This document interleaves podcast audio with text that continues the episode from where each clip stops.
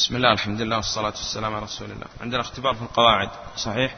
نعم. كل واحد يعطينا قاعدة. نعم الشيخ محمد. استغلق الكتب يا أستاذ عبد الرحمن. من غشنا فليس منا. نعم. الأصل في الكلام الحقيقة ولا المجاز؟ أصلا هل يوجد مجاز؟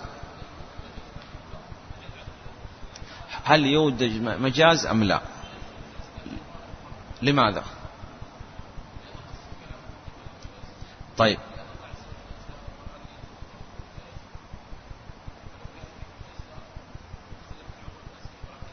ما هو مشكلة. بعده.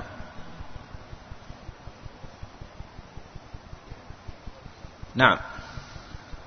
نعم فتح باب الشر وتلاعب بالشرع وغيره. لا اتركوا هذا. ها. لماذا؟ نعم. انه قال شيخ الاسلام ان هذا اصطلاح حادث واحد محدث بدعة. الثاني انه سلاح لأهل البدع وانه من اقوى الادلة انه يمكن رده وكل شيء يمكن رده اذا بطل احتجاج به. وانه طاغوت يسميه بعض العلماء طاغوت. نعم. ومن أنكر المجاز لا يلحق إثم من أنكر اسم أو صفة قد يكفر. نسأل الله السلامة والعافية. وفتح باب شر على الناس. طيب لماذا قال أنه لا يوجد مجاز في اللغة ولا في الشرع؟ لماذا كان هذا القول أولى من أننا نقول أنه لا مجاز في الكتاب والسنة؟ حتى تكون القاعدة لأنه لو أثبتنا المجاز في اللغة يلزم من هذا إثبات المجاز في القرآن ولو أثبتنا المجاز في بعض القرآن يلزم من هذا إثبات المجاز في كل القرآن. انقسم الناس في في القول بتقسيم الكلام. أولا الكلام قلنا ينقسم إلى ثلاثة أقسام. الأول من حيث التركيب إلى اسم وفعل وحرف. والثاني من حيث إمكان وصفه بالصدق وعدم إلى خبر وإنشاء. والثالث من حيث الاستعمال إلى حقيقة وإلى مجاز.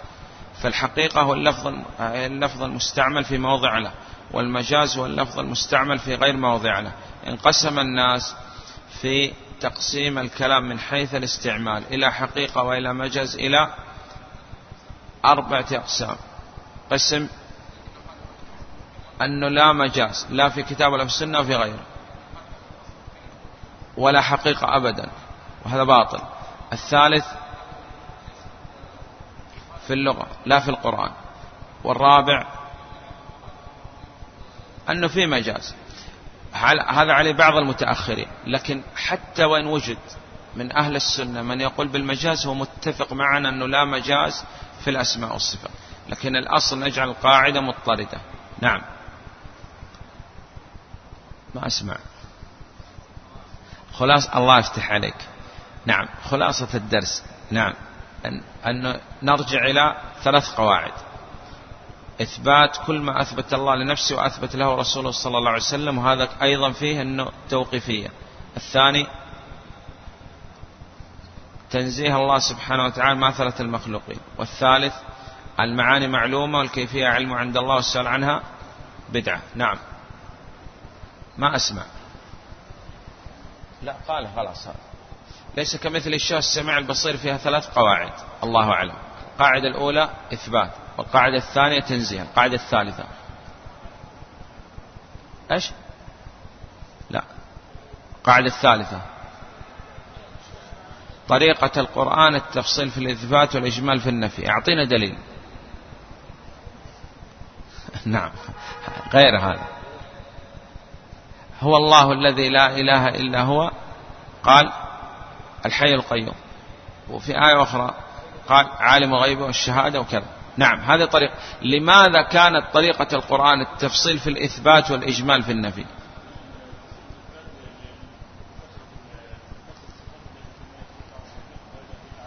أن الصفات الثبوتية كلما كثرت وتنوعت دللت على عظم الموصوف المسمى سبحانه وتعالى وكثر التعلق به.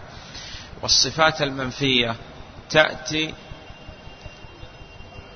على ثلاثة إما إثبات الكمال. نعم. الثاني ادعى الكاذبون في حقه. والثالث دفع توهم نقص طيب. غيره.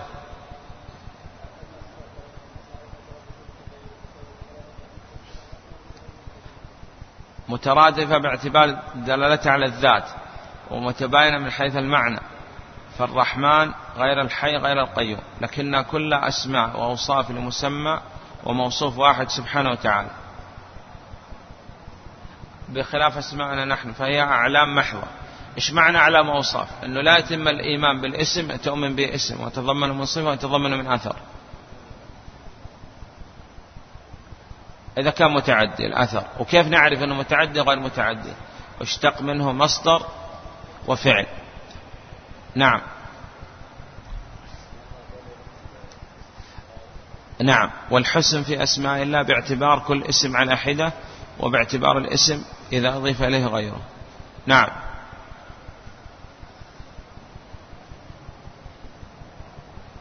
وكما نفى عنه رسول الله صلى الله عليه وسلم مع إثبات كمال الضد لأن النفي المحض ليس بكمال. ما أسمع. والدليل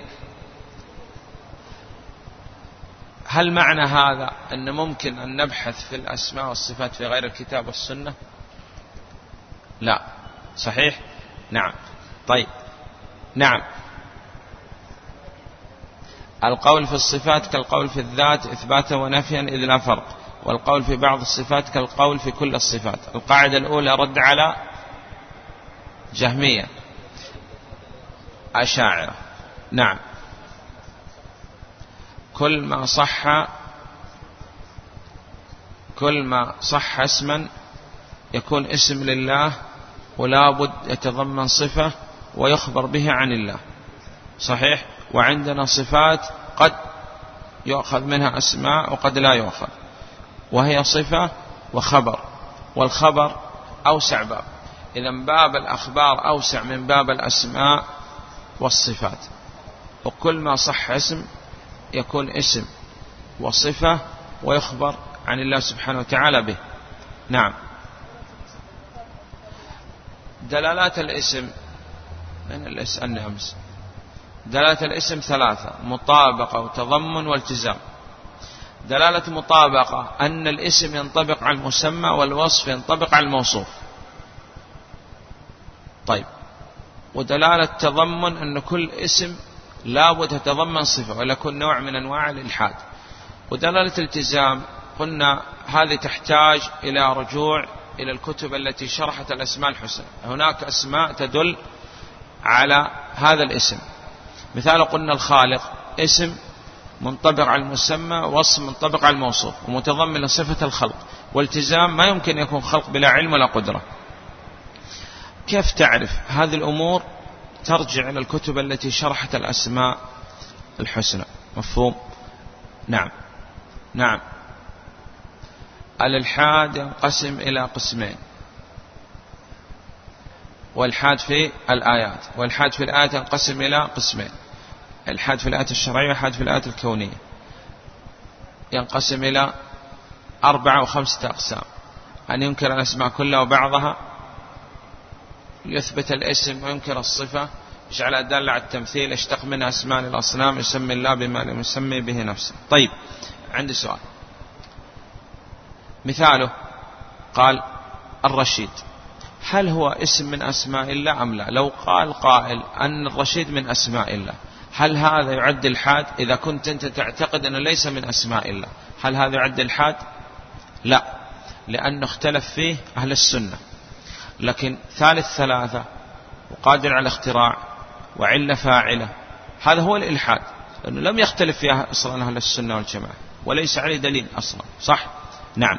إذا لو كان عندنا اسم من الأسماء مختلف فيه بين أهل السنة والجماعة فهذا لا يعد إلحاد. مفهوم؟ نعم. طيب. نعم. إيش معنى توقيفية؟ للعقل والاجتهاد يتوقف فيها على ما ورد في الكتاب والسنة. نعم. أي نعم. وهذا آه، قلنا أنه ما من شيء في الوجود إلا بينهما قدر يشتبهان فيه. نعم. صفات ثبوتية وهذه كثيرة جدا. والصفات المنفية قليلة. وصفات مقيدة والأصل أننا نرجع إلى ما جاء في الكتاب والسنة. تقول ويمكرون ويمكر الله والله خير الماكرين. غيره. الصفات ذاتية وفعلية وخبرية. الذاتية متعلقة بالذات والفعلية متعلقة بالمشيئة. وقد تكون الصفة ذاتية فعلية.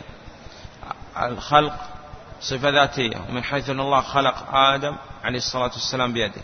صفة فعلية وكذلك الكلام. غيره.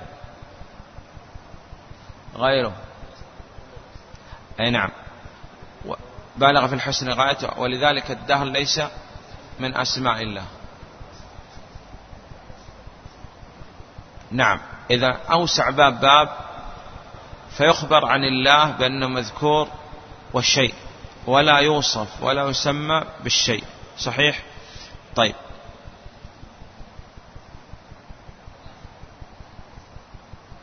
نعم.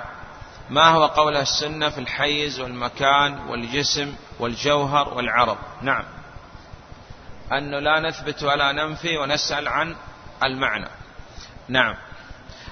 مناهج الناس في تعيين الأسماء الحسنى انقسموا إلى أربعة أقسام. مقتصرين على الحديث وقلنا أول حديث صحيح وسرد الأسماء ضعف الحفاظ. الثاني اقتصر على ما ورد بصيغة الاسم وهذا مذهب الظاهرية. لابد الحذر من مذهب الظاهرية في الأسماء والصفات لابد من التنبيه لأنه عندهم شيء من التجهم. صحيح؟ نعم. جهمية. نعم. الثالث التوسع حتى ذكروا أن كل من كل اشتقوا من كل صفة اسم. الأخير الوسط متوسطين. أثبتوا كل ما جاء بصيغة الاسم وأخذوا من بعض الصفات أسماء بشرطين أن ترد في الكتاب والسنة أن تتضمن مدح وكمال. نعم. طيب. نعم. أسماء مفردة مقترنة ومزدوجة. نعم. الإنكار تكذيب وإنكار تأويل. خلاص طيب جزاك الله خير. نعم.